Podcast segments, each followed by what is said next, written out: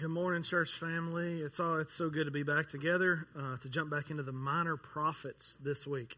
Now, if you've been around uh, for at least a year, um, then you know why I said back into the minor prophets. Because uh, last February, um, at all three campuses of Lindsay Lane, we went through the first four of those books. We went through uh, Hosea, Joel, Amos, and Obadiah. And now uh, we're going to kind of over the next four weeks, we're going to tackle the next four minor prophets. If, uh, but let me back up a minute, okay? Um, if you're not familiar with all what in the world I'm talking about, these minor prophets thing, at the end of the Old Testament, which is that first section of your Bible before you get to the New Testament and the story of Jesus, uh, his birth, there are 12 small books that begin with Hosea and end with Malachi. Those 12 books are collections of messages from some of Israel's prophets from many, many years ago. Um, and they are, uh, there, there are some, they're called the minor prophets, not because of they lack importance or they lack popularity. Do you know why we call them the minor prophets? Because they're short not people, but the books themselves are short. That's literally it. And if you compare the length of the minor prophet books at the end of the Old Testament to like Isaiah and Jeremiah, who we call major prophets, you'll see it very clearly. Big difference in the size of the books. And as small as these collections may be, I'm telling you, they are potent, they are intense, they are good, and there is there's goodness for us to see today. Um, in the next three weeks as we study through this. Uh, today we get the privilege of looking at the most unique, probably, of these, the book of Jonah. So let me read. Uh, you're going to turn in there if you want. We're going to be there the whole time. Uh, we won't look at much of anything else. Um, but let me read Jonah 1, 1 and 2. Even if you're not there, go on and flip. Uh, the word of the Lord says this um, The word of the Lord came to Jonah, son of Amittai Get up and go to the great city of Nineveh and preach against it, because their evil has come up before me. Let me voice a prayer and then we'll talk about this some. Father God, we thank you, uh, God, for uh, the story of Jonah, God, um, God, all the other stories we read in the Bible, God, that these these real men and women who are experiencing life, and, and we get to see their mistakes, we get to see their blunders, and God, you use that to teach us um, to know who you are and to know how we can follow you better. And so today, God, open the hearts and minds of your people to grow today in our understanding of you and be with us. In Jesus' name I pray. Amen. Amen. Now, um, I grew up, I was born in 1987, and I know that does two things in the hearts of most of you. One of you, some of you, that makes you feel old because you were born before 1987. Some of you, you go, dude, you're old because I was born after 1987. Either way, um, one thing I know about growing up, I grew up most of my time in the 90s, okay? There were certain phrases that were developed just like all uh, generations, but I grew up in the 90s, and when we said things to our friends and siblings who were trying to make us do something we didn't want to do, there were three phrases that uh, my wife and I used when we were growing up. One, my wife said was, Who died and made you king? I didn't use that one much, um, but I did use these two. You're not the boss of me. That was one I used quite often on my sister because it would tick her off so much. If you said it like with attitude too, she loved it. Um, and the other one was make me. You know that one? You take a step forward, lean in, make me. Um, I use that one a lot, mostly with my friends because it led to like a WrestleMania pay per view wrestling match, body slams, belly to back suplexes, power bombs, all that. Um, but what I didn't do when I was growing up was use e- any of those phrases on anyone who had actual authority in my life. Okay?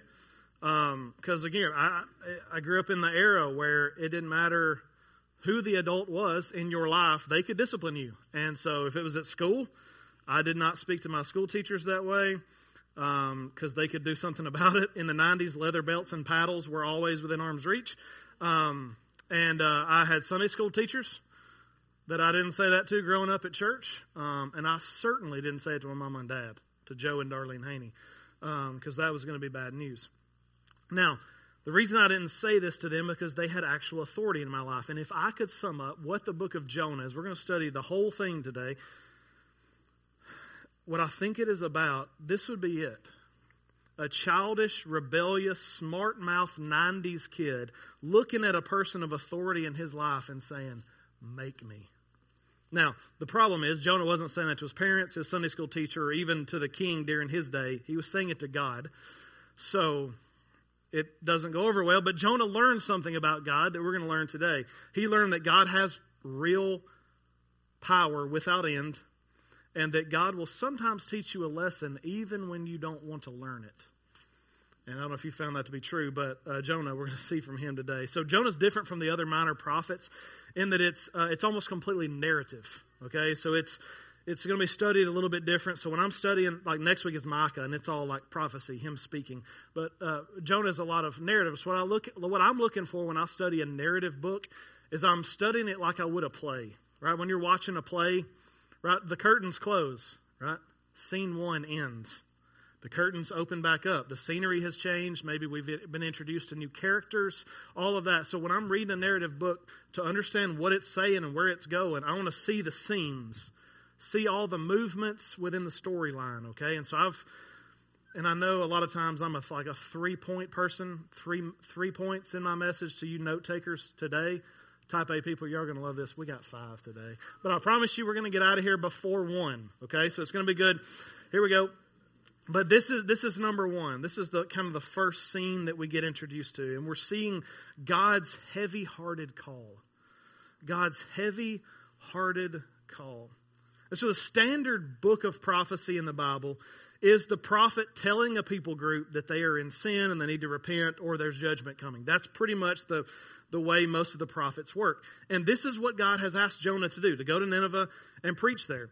Um, which is which is really cool because we don't often see kind of the calling of some of these prophets. Usually it just jumps right into their prophecy. But with Jonah, we're seeing it as God is calling him to go be faithful here. The word of the Lord came to Jonah, son of Amittai Get up, go to the great city of Nineveh, and preach against it because their evil has come up before me. Now, you may not be familiar with Nineveh. Um, it was the capital city of Assyria, and so if you've studied the Old Testament a lot, especially First Kings or Second Kings, First and Second Kings, Chronicles, if you study that, you know Assyria are a long-time enemy of Israel during this period of time. They're the ones that will soon sweep in in the storyline. They'll sweep in, and and and, and then later the final blow will be dealt out by the Babylonians to finish the job. But um, but the Assyrians, they were more than enemies, though. They were nasty dudes. So I did a little bit of research. Art and carvings from this area in Israel's history, Assyria's history um, one of their large cities, it wasn't Nineveh, but it was one of the adjacent cities. Uh, bronze gates out in front had images of limbs being ripped off of individuals and people being impaled alive on a pole from a seated position. I won't go into any more detail there. Um, there are other art of ears and tongues being ripped out, people's heads stacked on top of each other after they've been severed. Lot, so, okay, you got the picture? Can I stop? All right, pretty gross. Nasty people. Nasty, nasty stuff going on here. And as evil as this nation was, listen, as much as they had terrorized the nation of Israel, what we often forget that their first sin was against God. And like that's so pivotal to where we're going through the rest of this story that we've got to grasp that. Because we still struggle with this today. When we're fed up with somebody because they've been treating us bad or they've been treating somebody else bad, we're be good to remember in that story that as much as we detest their sins,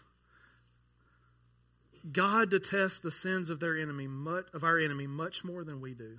They're being jerks to us, but they are in direct rebellion of God. And that's what's going on in Nineveh. And that's why I believe that this call that God extends to Jonah was a heavy hearted one. He's, Nineveh was a massive city. We're going to find out later in the story that the greater Nineveh area was about 120,000 people. 120,000 people that God created in His image, church created in his image, yet they're living their life in rebellion to him and instead living in the image of evil and violence. This breaks the heart of our God. And we get to see that. So God calls this prophet named Jonah to go and to preach to them, to let them know that he's unhappy and that they need to change. And, and Jonah would have been familiar with this process. He knows what's being asked of him. Yet, what we find Scene two, only in verse 3, though. Jonah's wholehearted disobedience. Jonah, verse 3 says, got up to flee to Tarshish. from the Lord's presence. He went down to Joppa and found a ship going to Tarshish. He paid the fare and went down into it to go with him to Tarshish from the Lord's presence. You see, God says, Jonah, go to Nineveh. And Jonah, effectively, like a true 90s kid, says, What? Make me. And instead, he heads in the opposite direction from Nineveh, a place called Tarshish. And it says twice in the text that he was doing this to flee from the Lord's presence. Now, that, like, it's supposed to draw your heart and mind to go, what is he, five? Like, you're supposed to be drawn there. You're supposed to think about, I think about my own bratty children, right? Like when I tell them to do something and they go hide from me. Like, that's what we're supposed to do. We're supposed to see this. And the question that it was on my that's on our mind here as we're reading through the text again, without trying to shut off any knowledge of the rest of the book of Jonah, what's going on here? Why didn't he go? Is he afraid of the Ninevites? Because maybe there's some evidence that we should be afraid of them. We don't get the why in the text here, but what we know is that he hated the Ninevites. It seems that Jonah would rather live a life disobedient to God than to see them repent and be saved. That's a deep rooted hatred, church. However, our good God does not just let him run. Uh, the ship he is on experiences heavy storms while they're at sea, and the sailors, the ones in charge of the ship, are freaking out. And they're trying to figure out where, why, how they can. They're not going to live. They've, they've, we've, we've quit. We've left our positions. We've left our stations. We're now just absolutely losing our minds. But this Jonah seems to know that it's his disobedience that's causing the storm. And I love the way that he begins to tell the sailors about it. Verse 9, he says this He answered them, Look, I'm a Hebrew. I worship the Lord, the God of the heavens, who made the sea and the dry land. And it's in this moment where you think, that's right, Jonah, and God can do something about it. But then also there's this idea of, yeah, he's the one who made the sea and the dry land, and where'd you try to hide from him? You know what I mean? Like you, Jonah, you tried to run away from the God who created the sea and the dry land. It's much like my children. I talk about my kids a lot, sorry, but when they were young, they would try to hide from me when they were in trouble or when I asked them to do something they didn't want to do. Where do they hide? They always go to the curtains, don't they? They always go to the curtains. But what they don't realize is that we intentionally left our curtains short of the floor so that I can see your feet we only have four pillows on the couch. They're not big enough to hide a body under. That's why we don't put more pillows on our couch so you can't hide from. Like we, are this is our house. We decorated this place. We know where everything is, and we know when you're hiding from us. And yet Jonah here, it seems to be even in the moment as he's talking to the sailors, has got to go. I'm stupid. You know, like this was a dumb idea. I tried to hide from God, but yet he doesn't repent. In fact, Instead of repenting and maybe God calming the storm, he says, Throw me in the water instead. That'll calm the seas down. Now, we can give some credit to Jonah and go, Jonah's trying to save everybody on the ship, man. Jonah's like, Hey, I'll, let me be the sacrifice. Throw me into the storm, and, this, and you guys will be saved. Yet, or we could also make the argument that Jonah now would not only rather live a life disobedient to God than to see Nineveh repent, maybe he would rather die than to see Nineveh repent. Whatever the reason, the sailors grab that dude and chunk him over. okay? And um, exactly what happens the storms calm, but they don't pick him back up because they're smart. They leave him in the water, and he's left at sea, hopeless, no hope of survival. But our good God's not quite through with Jonah yet. You remember what I said earlier? I said God sometimes wants to teach us a lesson even when we don't under don't want to learn. And remember that Jonah essentially said, "Make me," as he headed the other direction. Jonah one seventeen. Y'all, I can't write this stuff. The Lord appointed a great fish to swallow Jonah, and Jonah was in the belly of the fish 3 days and 3 nights. That's really in the Bible. That just happened. Okay? Check that out. God appoints a big fish to swallow Jonah. And what typically happens to things that are swallowed? They die. Dude lives for three days in there. Okay? He's a miraculous thing. He miraculously lives in the fish's stomach. Now, we got to talk about something for a second because you've got in your mind, thanks to Disney, you've got the wrong picture in your mind. You're thinking of Pinocchio. You remember the movie Pinocchio? I don't know if you do, but they wind up in a whale, a big whale, and they're like sitting on the back of his tongue. And they like built a fire or something, and then the talking cricket, I think, is there at that point. I can't remember. I didn't go back and watch it. But they're just like chilling inside the whale. Listen, that's a movie. I'm making the argument today that this actually happened. Okay? You, you make another argument if you want. So, Jonah's not sitting on the back of the fish's tongue, hanging out, talking to crickets. What happened? He's actually in the digestive tract of a fish. A fish, a big fish, mind you. Okay, a big one. But he's in the digestive tract. And normally that's where things would suffocate and die on their way to the stomach. Yet he doesn't. God keeps him alive in there. Imagine what that would be like. I'll end there. And it's in this dire situation, as Jonah is pressed against the walls of this digestive tract, that he begins to see God's hand at work. And in that moment, he commits to be obedient to the Lord. Because when you think that death is awaiting you and you have no other choice except to die, you'll commit a lot of things, won't you? Like if I know I'm dying tomorrow, I'm gonna I'm gonna confess a lot of stuff to the Lord. I'm gonna tell him, Lord, I'll, I'll do anything, man. I, I I I'm sorry for all that. Like we're gonna when we think we're dying, we'll commit a lot of things. And Jonah begins to come clean with the Lord. and in a beautiful, fitting way, Jonah 2:10 again is really in the Bible. Then the Lord commanded the fish, and it vomited Jonah onto dry land. So that's fun. So now Jonah, who is trapped in the digestive tract of the fish, says, Lord, I'll do it. And then the fish spits him up. And you know Jonah's on the shore going, shoot, that ain't what I planned on. Like I thought I was going to die. Now, now in this moment, he's having to wrestle with it. And but as he's back on dry land, chapter three of Jonah kicks up. The word of the Lord came to Jonah a second time.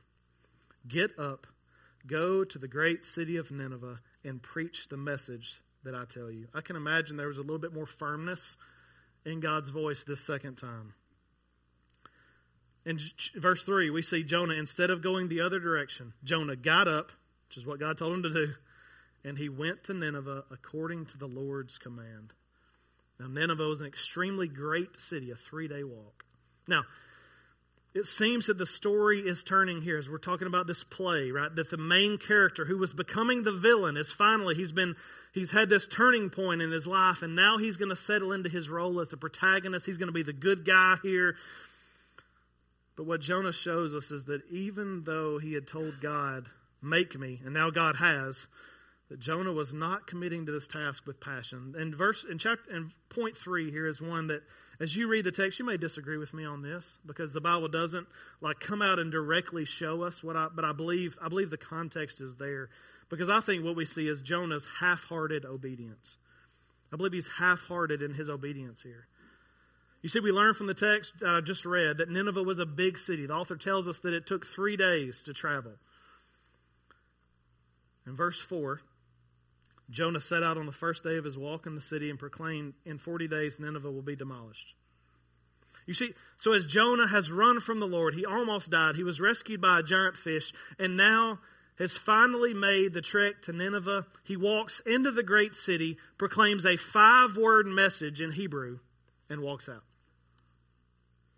Now, the Bible, again, isn't completely clear on this. But it seems to me that Jonah is not preaching and interacting here as we see the prophets before him do. This is not what a prophet would do. This seems like when I ask my children to apologize to each other. They get the words out, I'm sorry, but they don't really mean it. They're doing it, but then they just run away. And I want to prove it to you by this. Jonah doesn't mention any particular sins that are going on in Nineveh. As almost all other prophets do. He doesn't explain to them how they should respond, like how they can repent, as most prophets do. And did you notice whose name wasn't even mentioned in the five word Hebrew message? God, the Lord, the big man upstairs. Like he doesn't even say anything. He just says, You're going to be destroyed. Right? All prophets are going to at least mention God's name. And it seems that this guy just wants to check the box and move on. And dude, I want to chalk that up as so childish and ridiculous and what a terrible follower of God. And then I have like these things above my bathroom sink. They're called mirrors. And I look in the mirror and I realize, dude, how often, even in my obedience to God, am I not super excited about it? How many times do I just go through the motions? I'm probably the only one. I know. Just me. But what we see through the book of Jonah is that sometimes we're half hearted, people are half hearted in their obedience, but check this out. Even in Jonah's half hearted obedience, God's plans prove greater. Because just as God had stepped in to bring the storm and then the fish and then the, the thing that happened on the seashore, he steps in again because after Jonah's five word sermon, Jonah 3 5 happens. Then the people of Nineveh believed God. They proclaimed a fast and dressed in sackcloth from the greatest of them to the least. We, we, the king, he finds out about this. The, the fast is declared. Ask everyone to call on God's name to repent from their wrongdoing, believing that God would relent from the simple threat presented by Jonah.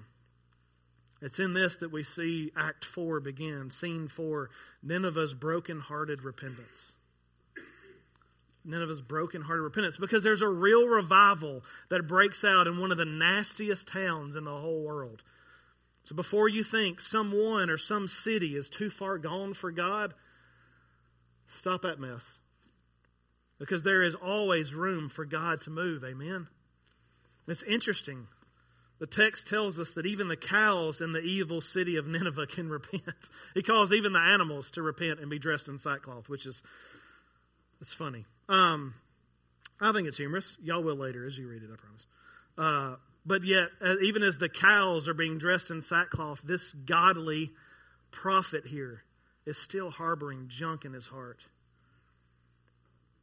And we see God's uh, Jonah three ten. God saw their actions, that they had turned from their evil ways. So God relented from the disaster he had threatened them with, and he didn't do it. And so, the reader of the book of Jonah begins to see the curtain close on this story. They're like, what a beautiful ending. Jonah came in, he preached the message, wasn't really all in it, but the people repent, and God says, Yes, thank you. I will relent now. The curtain closes, and this moment you go, what a, what a beautiful story. It's a lot better than Pinocchio. This is good. The drama coming to an end. But the curtain opens back up. And we're expecting to see a smile on Jonah's face. We're expecting him to see him worship the Lord, that God would choose to save such an evil city. But as Jonah 4 begins, we see this. Jonah was greatly displeased and became furious. So this gets us all the way to scene five Jonah's cold hearted ending. Jonah's cold hearted ending.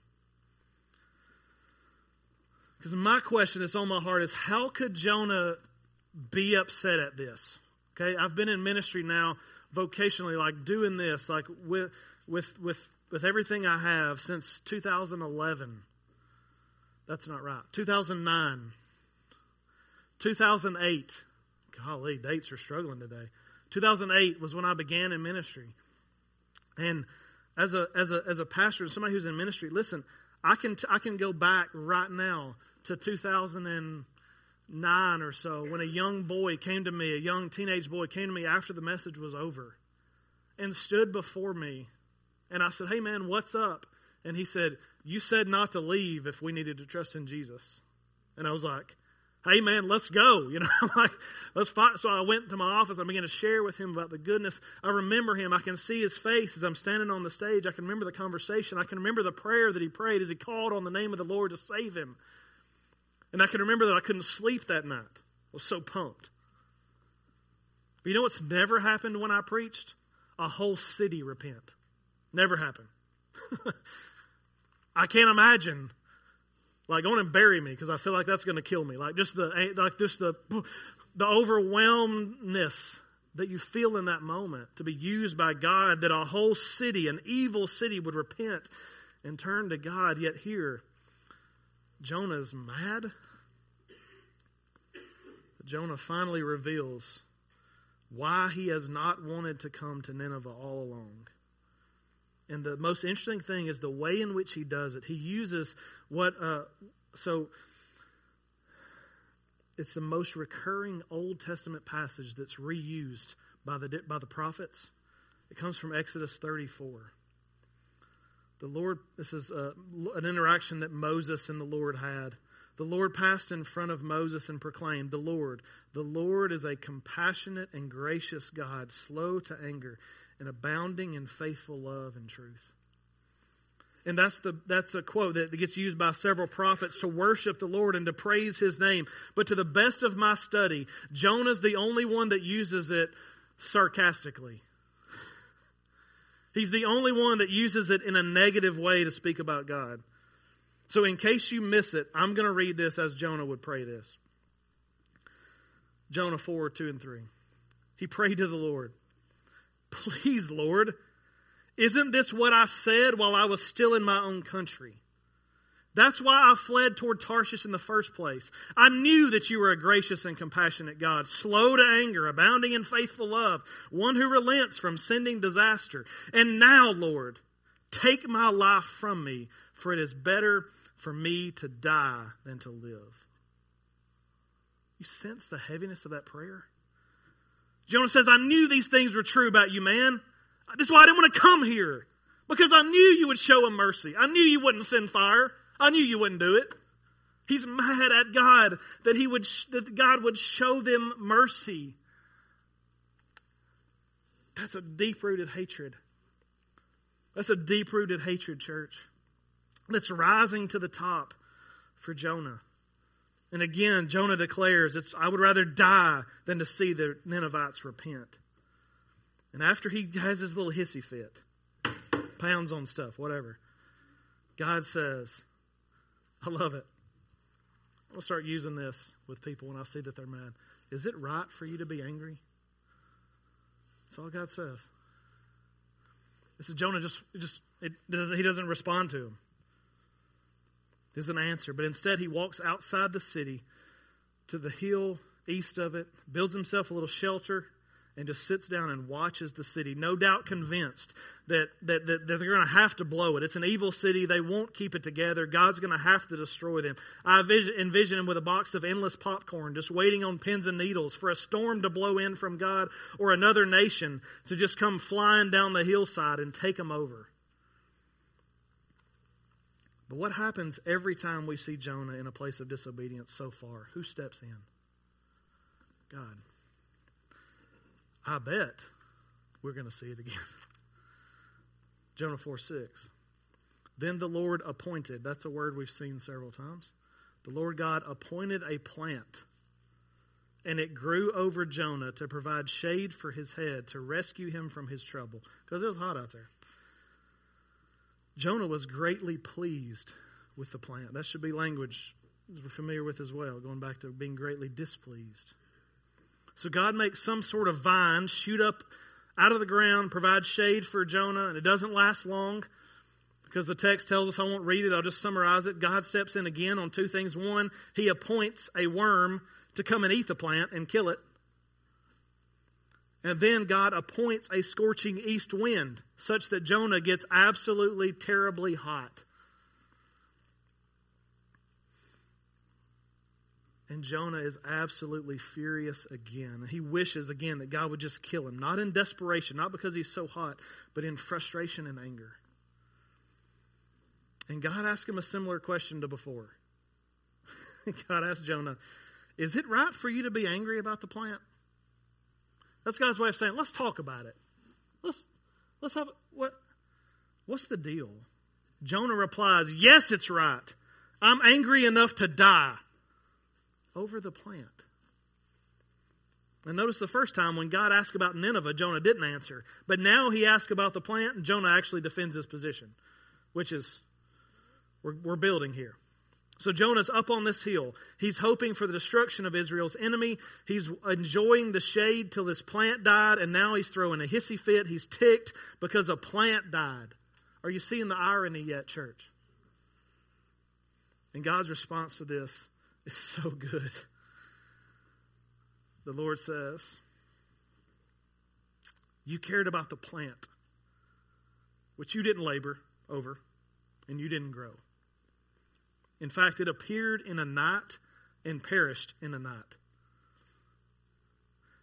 So may I not care about the great city of Nineveh, which has more than 120,000 people who cannot distinguish between their right and their left, as well as all their animals? Do you see this? Jonah, you're ticked over a plant that you didn't even you didn't even do anything for. I made these people in my image. Let me be brokenhearted for just a minute. Let me be willing to show them mercy. Jonah, you're all bent out of shape because a plant died. Man, you didn't plant it, you didn't intend it. It just popped up. Church, this is the God that we worship at his best. Like this right here, man.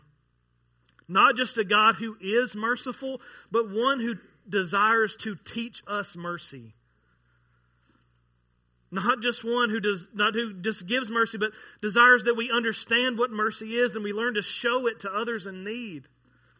The saddest part of the whole book of Jonah is that we don't see his response. God says, can, can, Am I wrong? It ends on a question. And because it's good literature, we've got to recognize probably, right? We, Jonah, we don't know if he repents and goes into the city and starts making disciples. We don't know. But often when we don't get an answer in literature, it's because the author wants us to wrestle with the question ourselves. Put yourself in Jonah's shoes. Are there not things in our own lives that we get so bent out of shape over? So bent out of shape over when there's the world is crashing around us, people are dying without knowledge of the gospel, our friends and neighbors are walking through life without any understanding that God loves them and Jesus died on the cross for them. But dad gum worms have killed my grass in my front yard. You see this? I mean, we laugh to keep from crying because we know it's all of us, man. Like, this is the story of Jonah. We ignore the important things in our life over the things we think are important. How do we treat our enemies? Do we desire evil for them? Are there people in this world? Let me ask this question Are there people in this world that you wouldn't want to see come sit across this room from you on a Sunday morning? Even if it meant that they died and spent eternity in the hell are there people that you would not want to see come in this place? Like that, that's, that's getting the root of our problem here. You see, Jonah didn't want God to love his enemies. He just wanted justice. He wanted blood, fire, and death. But God loved Jonah's enemies instead and showed them mercy. But Remember what I said at the very beginning. These Ninevites were not first and foremost enemies of Jonah. They were not first and foremost enemies of Israel. Who were they enemies of? God. God, and yet God shows them love. Arguably, they were the biggest sinners on the earth at the time, breaking more of the Ten Commandment type things, the commands, than anybody else. Yet God chooses to love them and show them mercy. Listen, in the same way, the Bible makes it clear that you and I are naturally enemies of God because we sin. Romans 5, though, says that while we were still sinners and while we were still enemies of God, that God sent Jesus to die for us. And that you and I can be forgiven of the sin that separates us from God to begin with. Today, you can choose to turn from your sin, just as the Ninevites did 2,500 years ago plus. You can turn from your sin and believe on the name of Jesus Christ and be saved today. I'm going to be at the back during this last song to help you with that. I'd love to help you process through that, just as I did that young boy, blonde headed boy who came stood before me back so many years ago. But I want to speak to those who are already Christians for just a minute, too. are there some people in your life you need to forgive? Do you have enemies in this world like Jonah does? People that you just don't even want to look at? My question just for you today to wrestle with what would it look like for you to switch your hate to prayers for their repentance and salvation? What would that look like? So, as we sing this last song, I ask you to, to, to use the time, whether singing or in prayer, to pray and consider that. And recognize this if you're harboring ill will in this way, it's not just affecting your life. You remember when Jonah was being disobedient to God and it was all because of anger? Who did it affect on the boat? Everybody. Everybody else. Can I just say this?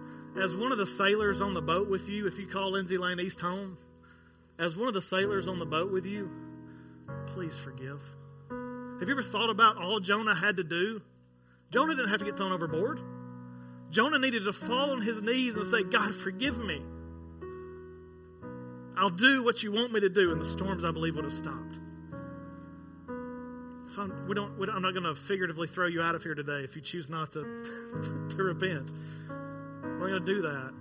But just know that the people around you, your church family, your family, your friends, your whatever, whoever your crew is around you, that your harboring of ill will affects them And for the sake of this church, for the sake of your home, for the sake of your friendships, you need to repent of your ill will and you need to forgive today. I'm going to say a word of prayer. And I just want to, we just want to give you an opportunity to do whatever God's laid on your heart to do. You can stand and sing. You can pray where you are. Come to this altar and pray for yourself or other people.